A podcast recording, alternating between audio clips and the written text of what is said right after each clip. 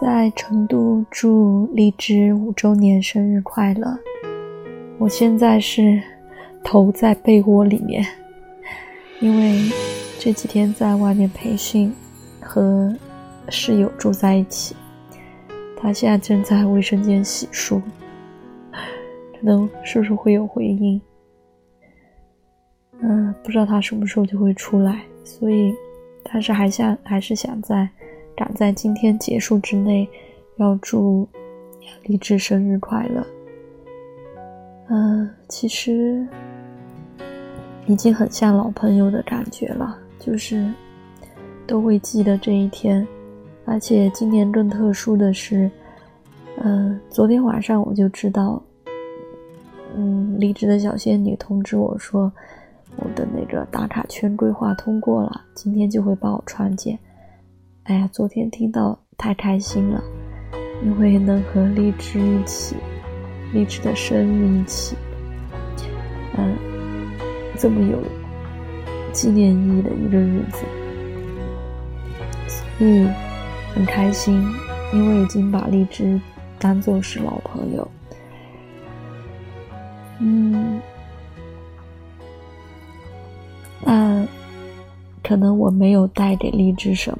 可能我没有带给荔枝什么实际的东西，但是荔枝却带给我很多很多。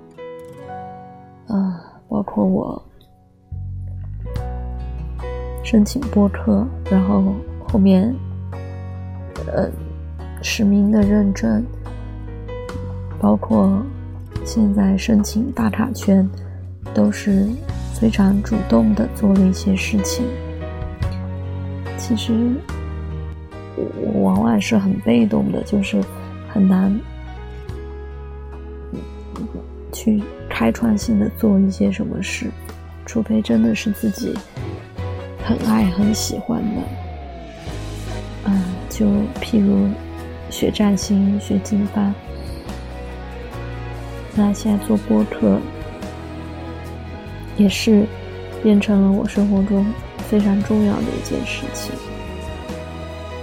那应该说每天都和荔枝是分不开的，所以比可能很多亲密的朋友都还要更亲密。那也就是非常真诚的希望荔枝。